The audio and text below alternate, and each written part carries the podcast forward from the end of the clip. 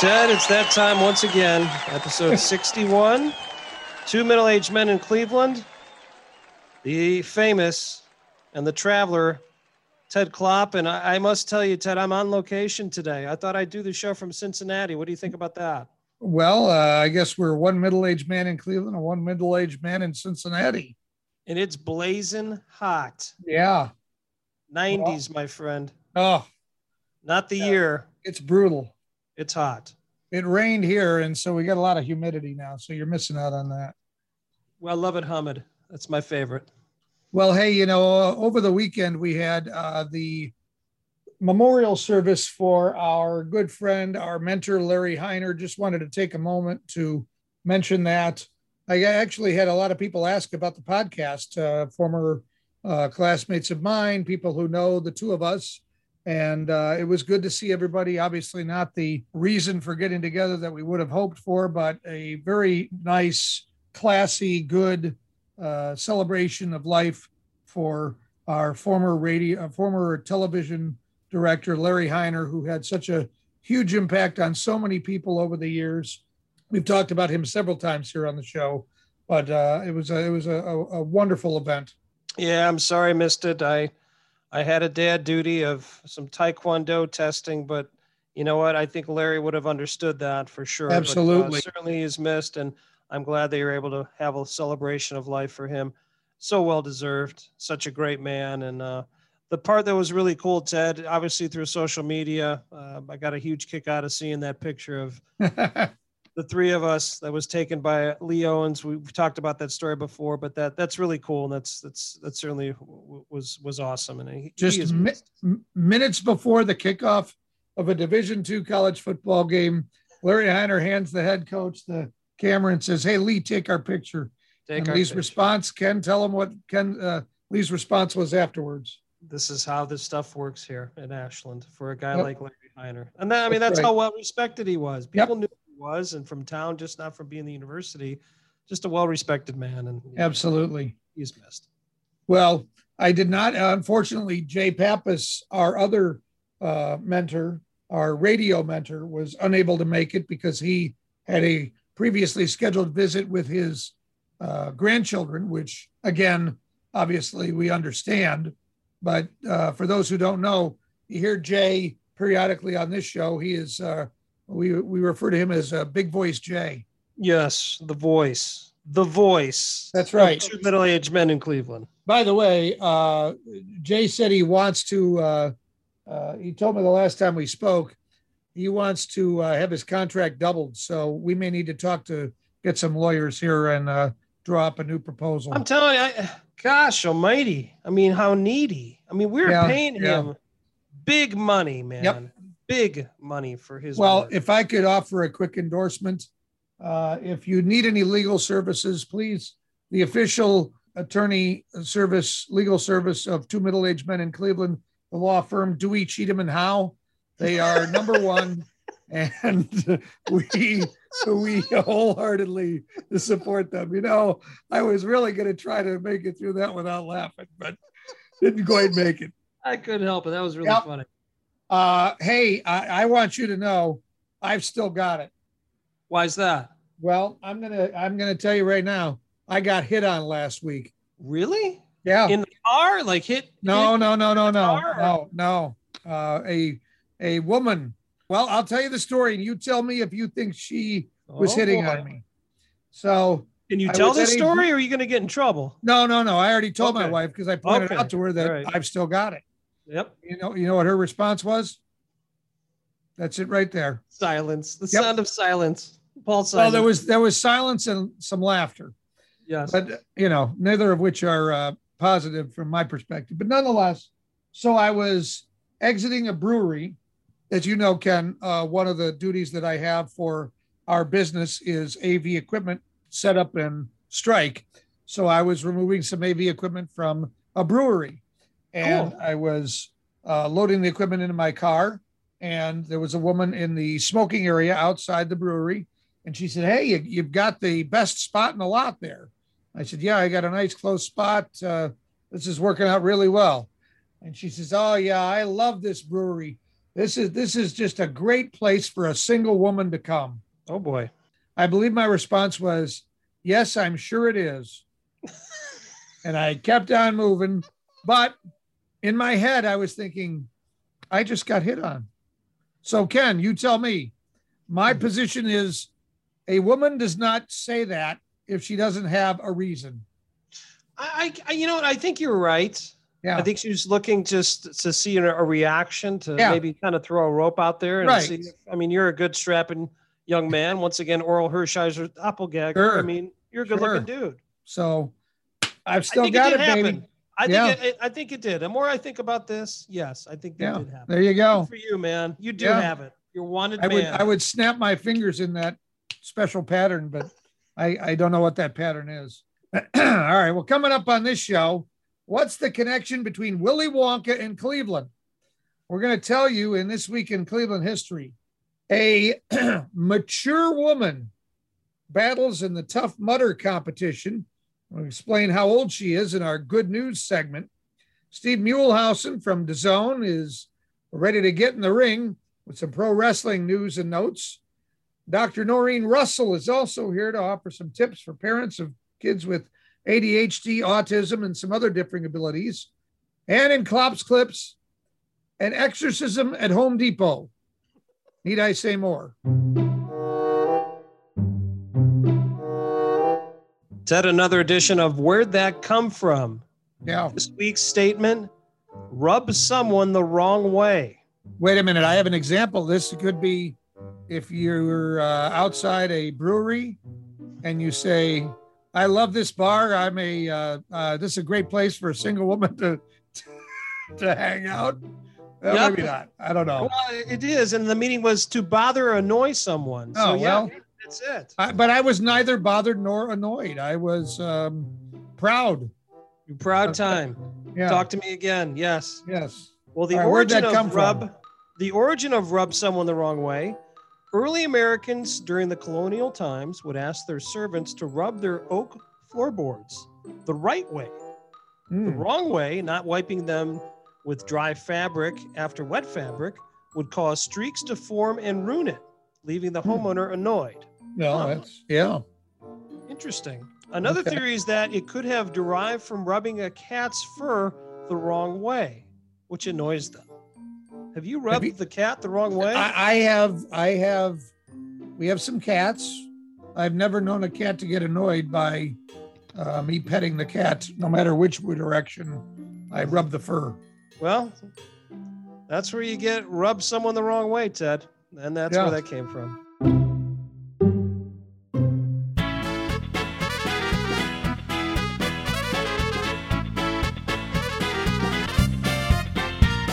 Time for another This Week in Cleveland History, June 30th, 1971.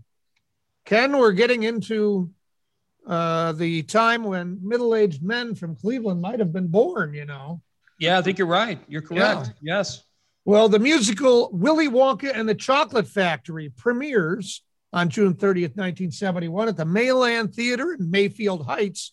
It's based on a Roald Dahl children's book. The film features Cleveland Playhouse alum Peter Ostrum as the lead character, Charlie Bucket. Now, I did a little research, found that Peter Ostrum is now a veterinarian. So he didn't stick with acting for too long, but let's bring in uh, Case Western Reserve University history professor and Cleveland uh, encyclopedia, one might say, John Grabowski. John, Cleveland Playhouse alumni. Are there some others that are maybe a little more notable than Oh. Peter Ostrum? Yeah, well, we'll get past Peter Ostrum, the Oompa Loompa Girls, or whatever it was, Willy Wonka. We, we can talk about the, you know, the Cleveland Playhouse is is the oldest uh, existing uh, professional theater in the United States. Started in 1915. It actually started with a marionette show in a little theater, and then it just grew.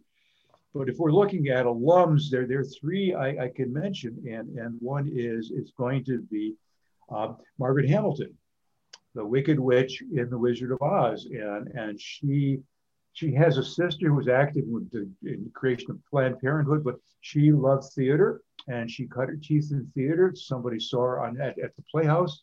Wow. Somebody saw her on a stage elsewhere. They offered her a movie contract. She became pretty much a fixture in movies, and then she was picked up for The Wicked Witch, for The Wizard of Oz, and that kind of stereotyped her all the way through. And if you you watch Margaret Hamilton, you can see her doing TV commercials later in her career. But she's not alone. There, there are two people who recently passed. Jack Weston. Wow. Uh, Jack Weston's a Clevelander, and and he basically got his career start as as a player, uh, as an actor at, at the Cleveland Playhouse as as well. And and the other one is uh, Thurston Howell, if you want to put it that way. It's Jim Jim Backus, the Hmm. voice of Mr. Magoo, and and we're talking about Gilligan's Island. Uh, incredible actor, a character actor, if you will. But he too is in the Playhouse. So if you scratch the history of the Playhouse, you're going to find a lot of people, Cleveland born or not Cleveland born, who get their beginnings there. And and the tie to Case Western Reserve right now is the Playhouse has a collaborative program with our theater pro, uh, department. And the archives of the Playhouse are also part of the Case Western Reserve collection. Uh, so there's a lot of tie. And, you know, that structure at uh, 85th Street and, and Carnegie, uh, that, huge structure that was built there, it's a uh, Philip Johnson construction. You know, the Playhouse eventually moved out of that down to Playhouse Square because it was costing about a million dollars a year just to Wow. maintain that structure. Ooh, Uh, So, and, and that's very close to where Francis Drury, one of the backers of the Playhouse, lived. He provided a home for them to get started, a small house on his property. It's it's an amazing, it's an amazing story. I mean, the Playhouse and Karamu are two of the best theaters you're going to find around, and they're right here in Cleveland. Hmm. For sure. And John, the, the funny part about is we talk about this now. Very exciting that the Playhouse will be having plays once again in musicals starting in the fall, like they have in years past. But the other thing is, you kind of hit on this a little bit. What other changes has the Playhouse seen in recent years? I mean, you talked about the amount of money at one point in time that was spent on that, but it seems like, and I've had the opportunity to go multiple times, it's gone through a lot of changes throughout the years. Yeah, well, I think one of the things that happened is after they, they built that uh, magnificent structure, it took, and they also had a Playhouse Club at the old Sears, uh, which was on Carnegie Avenue. So that, you know, the buildings were appended to that. If you look at it, it's incredible brickwork. Um, but what happened is, is that the interest in theater began to wane in, in the city at that point. A lot of action was going down to Playhouse Square at that time. And, and that with, with the shift, I think, uh, in, in finances and, and, and looking at the incredible burden that they had to raise a million dollars just to pay for the expenses every year. It was a smart move. They, they lost a couple of play uh, directors at this time, but they also got rid of their professional repertory uh, company uh, at that time. And, uh, and, and now they're, they're working with students at CWRU. So it's, it, it evolves. Everything evolves over Mhm. time. It's, it's been around for, uh, you know, 106, uh, 106 years right now.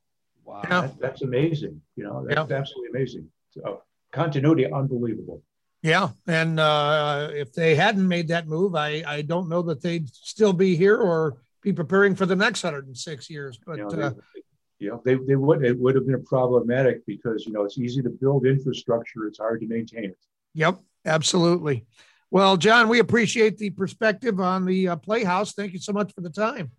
My pleasure. All right, that is another this week in Cleveland history. Ted, we have more good news. Mhm. Mildred Wilson of Sikeston, Missouri, completed her second Tough Mudder race earlier this year. Yeah, You know how old Mildred was? I bet you do. 81. Whoa! Wow, She's Okay. Unbelievable. that is. Uh, don't just don't don't just run a 5K. Go for the Tough Mudder. I mean, that's a hard race. That is a hard race. She completed her first one in 2019, just after celebrating her 80th birthday. Her son asked her if she wanted to give it a try, and she decided to go for it. She got the okay from her doctor and trained at the local YMCA for the 2019 event with her husband, Farrell, cheering her on. Unfortunately, oh, this is sad. He passed Hmm. away in 2020, so she dedicated her 2021 effort to his memory. Oh my gosh. Wow. That's crazy. That Good for her. That's really cool. That is That- really, really cool. ma- makes me feel guilty when I go back for a nap. I'll tell you that. She's running Tough Mudders. I can hardly get up. She's running Tough Mudders, and I'm thinking about 15 more minutes and hitting the snooze bar. well, Ted, that's some great news, and congratulations to Mildred. Blah blah blah. Blah blah blah. Blah blah blah. Blah blah Blah blah blah. blah blah blah. Blah, blah, blah. Our guest today is one who helps frustrated students and parents. That sounds familiar. You probably want to listen up. She works with children whose diagnoses include autism, mood disorders, ADHD, giftedness, and learning differences. So, with that in mind, let's talk with Dr. Noreen Russell. Dr. Russell, we appreciate your time. Tell us why are these children with what I refer to as differing abilities, why are they so challenging for parents and teachers? Well, for a number of reasons. I think, first of all, our education system is made for a certain type of learner. Even though we give a lot of lip service to differentiation and lots of different learning styles, there still is a box. It might be a bigger box than 20 or 30 years ago, but there's still a box that we expect most students to be able to fit into. I think for parents, it's challenging for a different reason. I think there is despite all of the information out there and all of the social media, there's still a lack of community for most parents who are raising kids who are differently wired. And so that can be lonely and, it can be frustrating because you're not having the same experience that your neighbor or your sister or your cousin are having parenting. And when you feel alone like that, and you feel isolated and you don't know what to do, but you so desperately want to do the right thing, that's tough. I don't think many people really know what it's like to have a kid with ADHD. Can you kind of go into specifics with that and what that's like? I would love to. And I think the most important thing for your listeners is to really understand the difference between behaviors and symptoms, right? So we talk about these things as being behavior disorders. Well, you know what? I kind of look at it differently. A behavior is something we choose to do, right? Like I got up this morning and I chose these clothes to wear, right? I got up this morning and I chose whether I was going to bring coffee from home or go to Starbucks. Those are behaviors, right? Kids with ADHD are not choosing to be inattentive or impulsive or hyperactive. We think their behaviors because we see them happening, and we think their behaviors because sometimes they're happening and sometimes they're not. But they're not behaviors any more than when the kid with allergies sneezes and the kid with asthma wheezes, right? And so I think the most important thing to understand about ADHD is we talk about it being an attention deficit the deficit isn't in attention, the deficit is in regulation. So, a kid with ADHD, and for that matter, an adult with ADHD, can pay attention.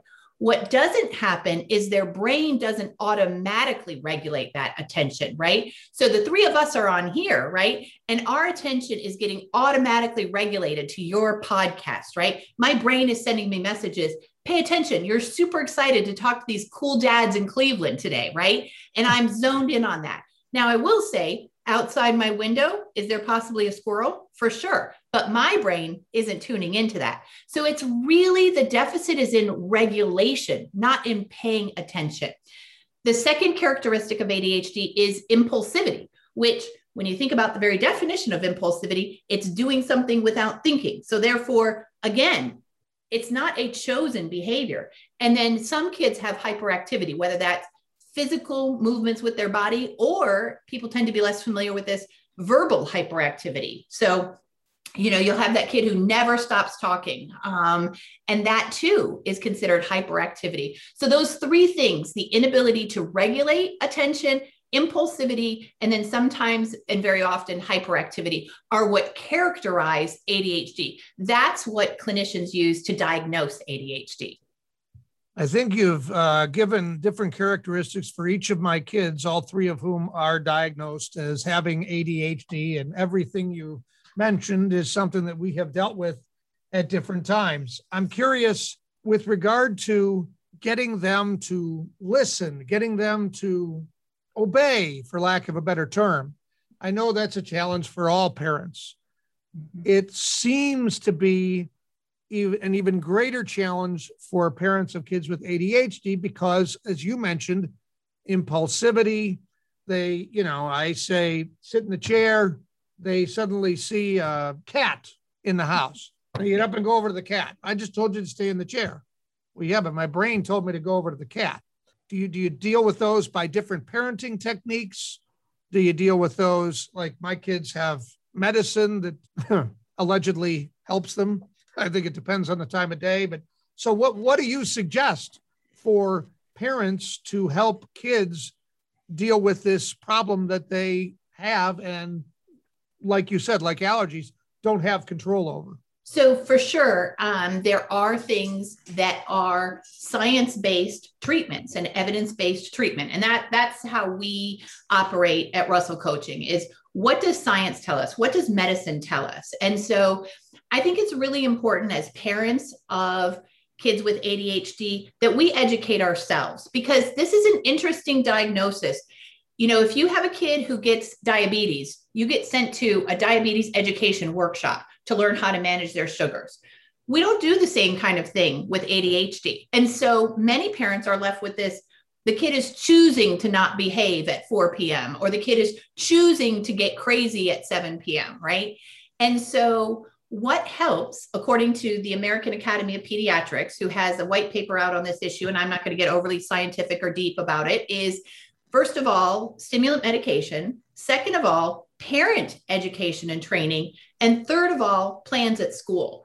And so, what is a little bit difficult for me sometimes is when we see parents who are trying to get the child to really be able to voluntarily, willfully control their behavior. What we need is to be working on every level. We need multimodal treatment. We need the medicine for the brain. We need parent training and education, which is just so woefully inadequate in this area. And then we need a school plan so that they can have accommodations when they're needed. I think too many people put all their eggs in one basket with a school plan. I'm just such an advocate advocate for the parent education and training piece of it. And what works for ADHD kids when it comes to parenting is different than what works for a strong-willed kid or mm-hmm. you know other kinds of you know kids that we might you know make boxes or stereotypes for it's different adhd parenting is different you talked about a little bit and hinted on this with schools so what should schools be doing better for some of these atypical learners you know, what I think is hard for educators is in many ways, their hands are tied, right? They are not clinicians who can diagnose. What they can do at the beginning stages is tell you what they're seeing. Parents don't always know how to decode that message, right? And sometimes they'll think, oh, the teacher doesn't like my son, or the teacher loves my daughter but thinks she's kind of spacey, or, you know, we're getting a lot of information that my daughter's talking too much. So there's this gap really between what educators can say and what parents hear.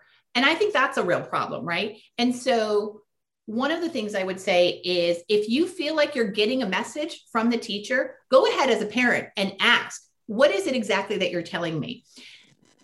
Really, every child with an ADHD should have the question raised of do they need a 504 plan for accommodations or do they need more and they need an IEP for both accommodations and services? But we all know the reality is that every school district varies in you know what resources they have the personnel they have and how much they can do. What i think is tough is you can put those plans into place but if the neurology isn't regulated then the school is still kind of left to manage the ADHD symptoms, which unfortunately sometimes take over and really mitigate how hard the educators are working on helping the kid to learn. Um, and so, schools, I think, is a tough. That's a tough space to be in. Um, and what they should be doing is actively identifying kids who need to be tested or have an evaluation either in the school system or outside the school system. And then they should be creating a 504 or an IEP. And then following the 504 or the IEP, which in my experience tends to get more and more lax as the grade level gets higher. So, do parents, do kids with ADHD and some of these other things? I know we've kind of focused on ADHD, but are we coaching parents? Are we coaching kids? Are we coaching everybody? What is the coaching? Right, sure. So at my practice, we actually do both. I think the parent coaching is invaluable. Figure out what works for your kid, right? And so, depending on whether you have a kid who just has ADHD, which we would call simple ADHD, or whether you have a complex ADHDer that also has something else like anxiety or um, some autism, we need to figure out what works for your child. And most of the time, for the ADHD kid, that is going to be simpler, clearer directions, less information to process at one time, and more immediate consequences. And most of the time, a higher valence of consequence, right? Those kids are going to need more motivation. Um, so we do a lot of parent coaching, we do a lot of parent education. But then where our practice really focuses is coaching students from middle school through college on what we call and what many educators would refer to as executive functioning skills, which is just a fancy word for life skills that we all need, like planning, prioritizing, time management, organization, and that we know that kids with ADHD tend to be delayed in being able to master. So our ADHD kids tend to be about 30%. This is not to be applied to every ADHD kid, but a general rule of thumb about 30% delayed when it comes to these executive functioning skills. So, for example, I have a 13 year old at home who has ADHD. What that research would tell us about the developmental delay is his brain might work a little bit more like a 10 year old's, right? And so that's kind of tough. So we have to adjust our parenting. Your 18 year old might be working a little bit more like a 13 or 14 year old. So, again, what expectations do we have there? But in coaching directly with the student, what we can do is use our expertise to build those executive functioning skills to help compensate for some of the developmental delay. Now, if I'm a parent and I'm interested in finding a, a good coach for my student, how do I go about that? Sure. So I have nothing but cautious statements to issue there because I think it's important for parents to know that coaching is not something you need to be licensed to do. So you're going to really want to, as a parent, be very, very clear on investigating who you might be hiring, what their background and expertise is, and how they work, because there's nothing worse for parents who are desperate than being taken advantage of. So I hate to be sort of a Debbie Downer in that way, but I just want to say that because I think it's so important. It's not like psychology or medicine where it's licensed. At our practice, we employ people who are at least mid level career in education or some kind of human service psychology. Um, and then we go through a very intense process of training people on some of these neurological atypical brains, how they work, and how to teach and coach these skills in a very practical, hands on way with enthusiasm and compassion and a really incredibly positive perspective so that the student, whether they're in middle school or college, can build on that energy, but they also have enough expertise from the person who's coaching them which is sometimes different from the parent who might know that the child needs to learn the skill of time management, but isn't necessarily skilled at teaching neurologically atypical kids how to manage time. Fair enough. Well, Dr. Russell, if folks want to get more information about you, your practice, things like that, where can they find you? Come um, take a look at our website. We are at www Russell Coaching. Russell is spelled with two S's and two L's, russellcoaching.com. You're welcome to just Google me, Noreen Russell, and you'll probably get to our page. We've also got a Facebook page that we try to post information on. And so you're welcome to look on Facebook and other social media for us. And we do at our practice work with students in the United States, Canada, and the UK. So if you have some non Cleveland listeners, which I'm sure you must have, um, they are welcome to get in touch with us. Um, and we have been, I've been in practice for 12 years and have a PhD in psychology and have two neurologically atypical kids who I love with all my heart and soul, and we are passionate about what we do. RussellCoaching.com. Awesome. Well, That's best of luck. And uh, as a parent, uh, I think I speak for Ken as well as parents of kids with ADHD. It's always fascinating when we talk to people who are involved. You can tell who has the passion. I appreciate your passion and we appreciate your time. Thank you very much. Can't thank you enough for having me on. I appreciate it. Hear ye, hear ye. In Missouri, bear wrestling is banned. Oh, all right. We Well- all love a good bear hug now and then, but the real deal is outlawed in Missouri. Huh. This law was initiated due to animal cruelty violations and is still in effect today. Hmm. I am not interested in wrestling a bear at any point in time. How about No. yourself? Would you do No, that? I uh, You're I've good? seen it, not in person, but I've seen Same. video of it. But yeah, I've seen that's about as well. close as I think I want to get to. Yeah, I'm not. I'm not into that myself. No, no. Well, no if you're in wrestling. Missouri, leave the bears alone. Don't wrestle them. I wouldn't touch them, to be honest with you. Just let them be. Let them wander around. Let them do their thing. Well, I think it's fair to say that that's barely worth the effort.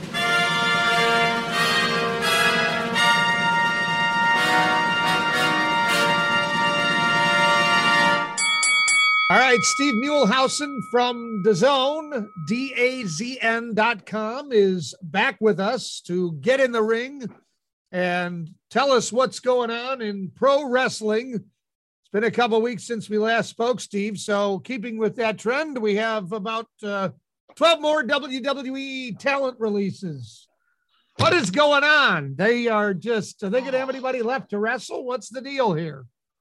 from what I'm told, budget cuts was the thing that they're preaching again, which is not the case, but Yeah. just more or less they were no longer needed. And it's quite unfortunate because there were some talented people that got that no longer have a job. The mo the majority of these talents were on the NXT brand. Am I correct? Correct, correct. There Okay. were some that still had main roster contracts, but were in NXT, like Fandango and Tyler Breeze. They had main roster contracts. They just they got put in NXT, and so they'll have to be, you know, they'll have to wait out the 90 days. But the other ones, 30 day releases, and they'll be available to wrestle near the end of July. So they'll be out free and free and clear. So they'll get paid for another month. Breeze and Fandango for another three months. Now, over in uh, Turnerland, let's talk about a little bit about what's happening in uh, AEW. What's going on there? Don't seem to have as many. They're not releasing people. There's not a whole lot uh, going on outside of the ring. Is that correct? I love when you say Turner Lane. I feel like we're in the old Monday Night Wars. where we're going from what's going on in the land of Turner, Steve. In Turnerland, really nothing. I thought a really good Dynamite. I thought the Kenny Omega Jungle Boy match on Saturday's uh, edition of Dynamite was fantastic. One of the best matches, TV matches I've seen this year. They told a really good story in the ring, and they really they Jungle Boy still has that momentum. It depends on how they follow up, but they made they made Jungle Boy look really good. He got in plenty of offense, had a lot of near falls on Kenny Omega. It's the right finish. Now they're back live, back on Wednesdays. The remainder of the year, no one has to get lost, no one has to get confused. And what a way they're doing it. MJF, Sammy Guevara, first time ever. I think that's just what they've built up with the inner circle and the pinnacle. I think this is going to be a very big dynamite. Will it be the greatest match in the world? I don't know. It'll be good. I don't know how good it'll be, but just the rivalry with them because those are two of the to me two of the four pillars of the future of that company. So Sure. we're going to get a little bit of a glimpse here. I think this could be an Austin Rock type of rivalry if they do it right and they build it correctly. So far, they have. This is just the first seed in what should be a fantastic rivalry. And I'm looking forward to it on Wednesday night. When it comes to AEW and WWE, nobody who got released by WWE has hit their 90 days yet. There's we we aren't at the point where we would see if AEW wanted to No. sign any of these guys. That can't happen yet. Am I correct? Yes, the first Okay. set of guys that were I think it's right around like that were released in April. It's around like that week of July 12th. Okay. That week. So there some are that week, including like the Iconics and Mickie James and you know people there. And then the next wave after that is August 31st. So it's when we'll likely see it from what I what it seems like from what's been reported by Dave Meltzer of the Wrestling Observer and a couple other people is Tommy End, former Aleister Black, will be going to AEW. Got him, Braun Strowman. They're they'll be able to sign somewhere starting in August. What's the relationship between AEW and Impact these days? I know we see some crossovers there. Are they do they just have a, a working agreement or what's the deal? They have a working agreement with them that we're with Kenny Omega. Some of the you know Gallows and Anderson have been on you know Dynamite. They're going to be on AEW Dark here coming up, and you know so they got there is a working relationship with the company. I think we're going to see, you know, we've seen Sami Callihan a couple weeks ago on Dynamite as well. So I think we're going to see more of that interaction back and forth and everything. You know, the Young Bucks have been on Impact. They've been on the, they were on the last pay per view or special that Impact had. So you're seeing more of that interaction, which I think is, it only helps wrestling. You know, it's good to see. Yeah, the talent may not be the same, but at the end of the day, from pures of the wrestling fan, fans want to see guys in different promotions. That's how we used to be in the 50s and the 60s and the 70s and even a little bit of the 80s. So it's good to see. It really is. And hopefully that does continue. All right. Now, this is an interesting news item that I'm hoping you saw that I wanted to get your thoughts on. The million dollar man's sure. servant, whatever he was. I already know where you're going. Virgil Good Lord, posts guy. on Twitter a picture with Hulk Hogan's daughter Brooke, and accompanying yes. this photo is information from Virgil, real name Mike Jones, I believe, where he says, yes. "Doesn't matter who your dad is, it's still twenty bucks for a picture." so he apparently charged Brooke Hogan $20 for a picture with Virgil. and you're just shaking your head. This guy's like, I don't know if he was shooting. I don't know if he's be. I, I don't know if he was just joking around. I don't know if he was serious. This kid's weird. Yeah. I remember uh, this had to be 2011, 2012. He was at a Comic Con. Yeah one of those Comic Con type of conventions here in Chicago. With all his friends. There was no one in his line. Nobody. Yeah. He was a man. he was a man on an island. Yeah. I remember the picture. They had the big my camera. Sign. They had the big signs. Wrestling I, superstar Virgil, and he's sitting there by my himself. Camera guy at the time. My camera guy at the time was like, "Do you want to go over there?" And I'm like, "No. What am I going to see to this guy?" uh, and I regret. I just like thought about it as years going on, and I've seen pic, and I'm looking at the picture with him and Brooke Hogan. I was kind of like, man, I should have maybe done that interview just to kind of get a yeah, yeah, just to kind of so I can laugh a little bit. But well, I mean, Ted, I don't know what's if you take Virgil and Brooke Hogan. Now I know Brooke Hogan is, I think, kind of given up on her her music career, but even still, oh, yeah. I would think she is a bigger celebrity than Virgil, wouldn't you? Oh, she is, yeah. she, oh my God. Uh, you could just say, I'm the daughter of Hulk Hogan. Yeah. You still would be a right. bigger, a bigger known yeah. entity than well, the man known as Virgil. Well, let's move on to a wrestling rewind. I know you like this stuff. We're going to go to right. June 27th, 2011. This is the now. There's a lot of interesting anniversaries uh, in the last couple of weeks. We had the the King of the Ring match with uh, Undertaker and Mankind, and Austin 316. I think was just a few days ago. This June 27th, 2011, is the CM Punk pipe bomb promo that ends Raw. Do you remember this? Where he's given a oh. live mic and no oh, script. What are your what What do you remember about this?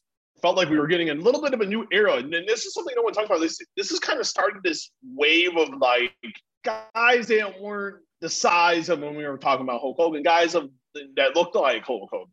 This kind of, to me, really started a new revolution of talent that Vince McMahon never would have even given an eye back to, or a lot of other people would have given an eye back to. This really put a shine on it. It showed they, these guys can cut promos. They can get you into the building. And that's what I felt this promo. This has really started a revolution. They were, these guys were seen in a different light and he was going to go. Me and him yeah. have had this, me and him have had this conversation more than once that he's like, I had every intention of leaving. Yeah. I didn't want to be around there anymore. It wasn't fun. I did what I felt like I could do. And then Vince gave him a mic and he said, if you got grievances, go air them. Are you surprised that Vince McMahon allowed that on, on uh, a live mic? In a way, yeah, because we see how things are now. And he doesn't have faith in a lot of talent to be able to cut a good promo and but he was he gave him a shot and it's like it's one of those hey let's see what you got kid type of situations sure. and, and, look at what we saw and that yeah. to me changed the landscape in a different all right steve well uh thanks for getting in the ring if folks want to follow you on twitter and uh, see some of your articles uh, what are the best places to do that i've been off the last two days but i put up i was on sunday and i put up an interview and it's been posted everywhere an interview with John Morrison, who qualified last week for the Money in the Bank ladder match, a big win over Randy Orton. We talk about the win over Orton, whether him and his wife, Franky Monet, and NXT, whether spurs Johnny Drip Drip or the Shaman of Sexy. That, that was a very, the answer he gave, I, it was quite comical. So make sure you guys check that out. Go to thezone.com forward slash news. Got a ton of stuff coming up. This week's kind of slow just with the holiday and everything, but next week things ramp back up. Conor McGregor week, UFC 264. So a lot of cool stuff coming up with that, including an interview with Conor McGregor and Dustin Poirier. And also, you can find me on Twitter at S Muehlhausen Jr. That's S M U E H L H A U S E N J R. Sounds good. Thank you, Steve.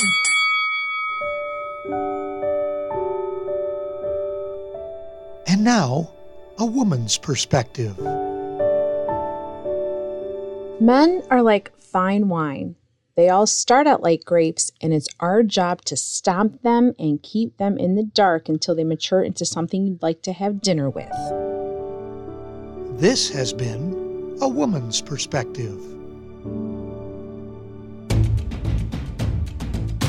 Cleveland! This is for you! This week in Cleveland sports, July 5th, 1947, Cleveland Indians rookie Larry Doby becomes the first black player in the American League when he strikes out in a six to five loss versus the Chicago White Sox. We are joined by our Cleveland sports historian, Dusty Sloan. And Dusty, certainly a very, very important time, not only just in sports, but in the nation and everything that's going on to have an African American player play an American League game without question. I mean, you think about Larry Doby, and it, it isn't simply that he was the first African American player in the American League, he's a Hall of Famer. He was a big time player.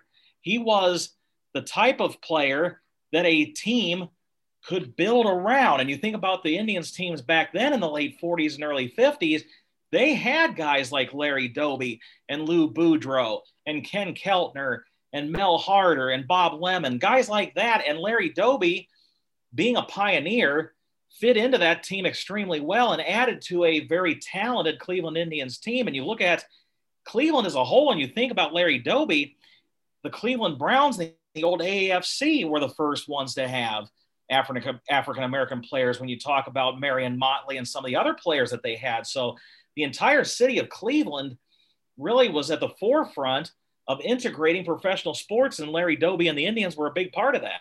Yeah, it's it's just unbelievable. And obviously, Doby, as you mentioned, was a Hall of Famer. That next season, the Indians won the World Series. So this this yes, guy comes did. on and gets in the mix, and then obviously you have guys like Satchel Paige and things like that that were the part of the team. But yeah, the next year they win a World Series, which is, I mean, the last World Series, unfortunately, that the uh, Cleveland Indians won. Yeah, and, and those were the glory days of the Cleveland Indians. When you go down to the, the stadium and you want to know the history of the Cleveland Indians, and Larry Doby's right there at the forefront. And again, it's not just the integration piece, which is obviously a very significant part of his history and the American League's history and Major League Baseball's history and the team's history. But the fact that he was a winning ball player and he was a winning ball player on a winning baseball team and it's and it's just an amazing thing to think that Cleveland would be right there in the forefront, and it was the Indians and it was the Browns, and it's it's one of those things that you can really be proud of as a Cleveland sports fan. No well, Dusty, one of the things that uh, maybe speaks to how the legacy of Larry Doby is that a lot of people have suggested a new name for the new team or the, the new name for the Indians to be the Cleveland Dobies. You know, and that's not a bad idea at all. I mean, it, there, there's a lot of good names that could be done for the team, and obviously that would be a very fitting tribute. And think about it: people will go, well, "What sense does that make?" Well, the Cleveland football team's named after a, a person, so it's not a realm of possibility that your baseball team could do that too. No, no doubt about it. Well, Dusty, once again, a very historic day. July 5th, 1947, first game that Larry Doe becomes the first back, black player in the American League when he played in one of the first professional games. Unbelievable. Thanks for your time, Dusty. You got it. Cleveland! This is for you! And now, great moments in parenting. Ken, I know you love this segment. We haven't had it in a while. Another great moment in parenting oh, occurred oh, yes. for me over the weekend. Okay. So we celebrated my wife's birthday at my brother-in-law's house over the weekend. My nephew loves to do family feud questions with us. Okay. Fun. My wife, my sister-in-law, father-in-law, and mother-in-law were all playing with my nephew. I Googled a feud question. The survey was name something that is cold. Okay. My nephew thought for a moment and his mom waited. It was his turn. I repeated the survey. Name something that is cold. And then my mother, my nephew said, a mother's heart. Oh, jeez. oh, that's good. I'm not sure what else you say after that. Nothing. I don't know if that was on the board or not, but it should have been. This has been great moments in parenting. The most trusted name in journalism, Klopp's Clips.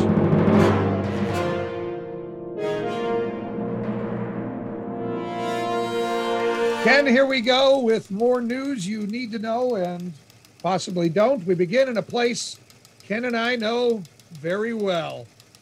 Mansfield, Ohio, Ken. Oh my! Wow. Okay. Crawls across your face when I say Mansfield. Oh, the well, the Richland County Fairgrounds is the location. 22-year-old William Beeson and 29-year-old Justin Crowell apparently snuck into a wedding reception at the fairgrounds, tried to steal a case of beer. Oh boy! The groom tried to stop them. Beeson apparently punched him, and a big fight started. Oh, Beeson man. and Crowell look to have gotten the worst of this. In addition to being arrested, Beeson sporting a big black eye in his mugshot. Crowell apparently had several cuts from broken beer bottles. Oh my gosh. Come on. Yeah. Man. Come on, our folks in Mansfield. Settle it down. Here's Go buy the, the beer. Room. All right.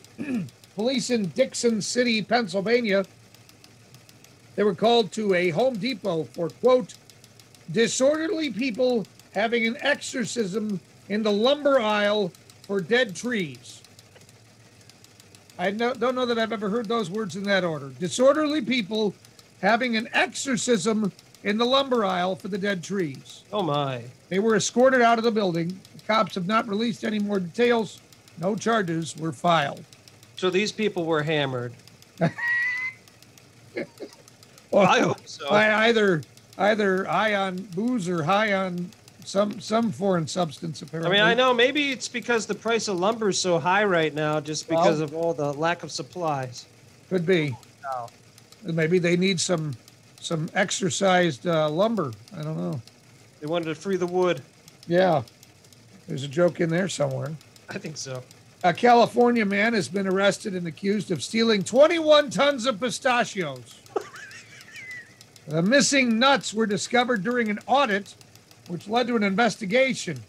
The investigation led to the arrest of 34 year old Alberto Montemayor of Montemayor Trucking. The pistachios were in a tractor trailer being put into smaller bags for resale. Is that the theme this week? A lot of stealing? What's going on? People Well- got to settle it down, man. Pay for your stuff. Why do you need? Do you really need 21 tons? Maybe start uh, with I don't know, a half ton, one Yeah. ton. 21 tons of pistachios. I mean, 21 what are you gonna tons do of with them? pistachios. Resell them? You must be selling them. That's what you're doing. I guess. I don't know. An emergency rescue team is was called to the scene of a nude drowning woman off Japan's northeast coast. It turned out that in the water was not a nude drowning woman, but a life-size adult toy blow-up doll. Oh, jeez, come on. Reports say the doll was successfully rescued. No, no word on what led to the doll winding up in the water. Haven't we had other stories from Japan with adult toys? Or was that in South Korea? I can't Uh, remember. You know, I it, it all runs together. It is I- running I don't together. know.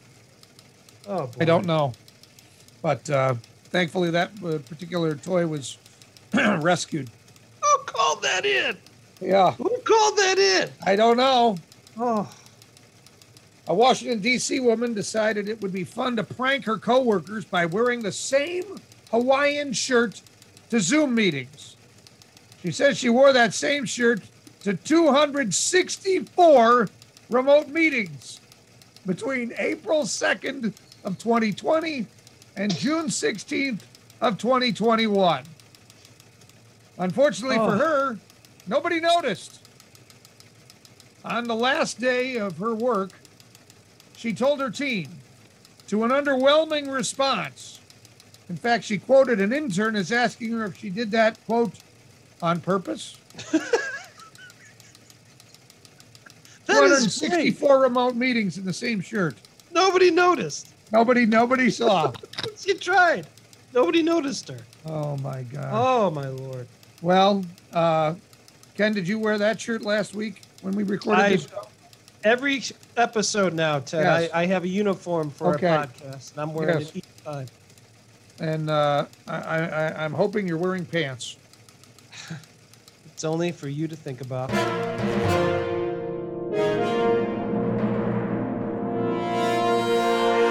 Putting a bow on episode number 61, Ken. Thank you for dialing in all the way from scenic Cincinnati. Did you go to Skyline Chili while you were there? You know what? I went to one of your favorite places. Oh, yeah, what steakhouse? For Father's Day. Yeah. Buffalo Oh, BW3. Yeah. Oh, that's yeah. place, man. You love Oh, it. there. yeah. All right. Had myself a fine meal with some some folks here in Cincinnati. It was great. Okay. But I'm still sweating. I haven't stopped. I've been sweating all the way from Cleveland, and I'm sweating even more because I'm closer to the equator here in Cincinnati. Yeah. Well, let's thank uh, a few people who joined us this week. Dr. Noreen Russell, some great insight on ADHD, autism, and other differing abilities. That was a very helpful perspective for parents who might not, maybe might not understand exactly what's going on with their child if they if that child has ADHD or autism or something like that. Yeah, that was that was very well done. I liked how Dr. Russell kind of put things in very easy layman's terms for per- people like yourself and I. That sometimes people talk a little bit higher level. She was great. That's right. That was really good. I appreciate that. If there's one thing we've come to agree upon, it's that we need everything in layman's terms. Oh my God, please, we have to. We also want to thank John Grabowski for our This Week in Cleveland History, our Willy Wonka and the Cleveland Playhouse Talk, and Dusty Sloan for his insight on uh, Larry Doby. And uh, it's not another week of wrestling conversation with Steve Muehlhausen if we're not talking about WWE releasing more talent. So we made sure to man. put that Crazy. in there. Crazy. By the way, if you see Virgil, have a 20 with you. that's that's what we learned this week. Unbelievable. All right, now next week on the show, David Lee Morgan is going to join us. Ken, who is David Lee Morgan? David Lee Morgan is the former sports journalist for the Akron Beacon Journal. He covered the Cavs, University of Akron, uh, covered a lot of other sports. He is now a teacher, but most recently, he's written a couple books, one about Jim Tressel. Um, he also came out with a, a book, one of the first books about LeBron James. And Hmm. recently, he is a producer of a documentary about Marion Motley. So we'll have the opportunity to, opportunity to talk to the very talented David Lee Morgan. He's a very super nice man, and that should be a great conversation. Awesome. Look forward to that. Look forward to whatever else we have in store. Hopefully, no more uh, uh, adult toys uh, drowning. Uh, that'd be nice. We can make it a week without that. My. And I will. I will report back and let everybody know if you have the same shirt on next week. Please, please. This is. I want to be the Lou Gehrig of shirts. Just keep Thank wearing you. the same thing. Well, but you won't notice. So what's the difference? That's right. Uh, in keeping with one thing we do the same every week, could you uh, close us out, please? Oh, absolutely. Ted, we're just two middle-aged men in Cleveland. Two Middle Aged Men in Cleveland is sponsored by Anchor.fm. Everything you need to make a podcast in one place. And by Westminster AV, custom audio-visual packages for all occasions.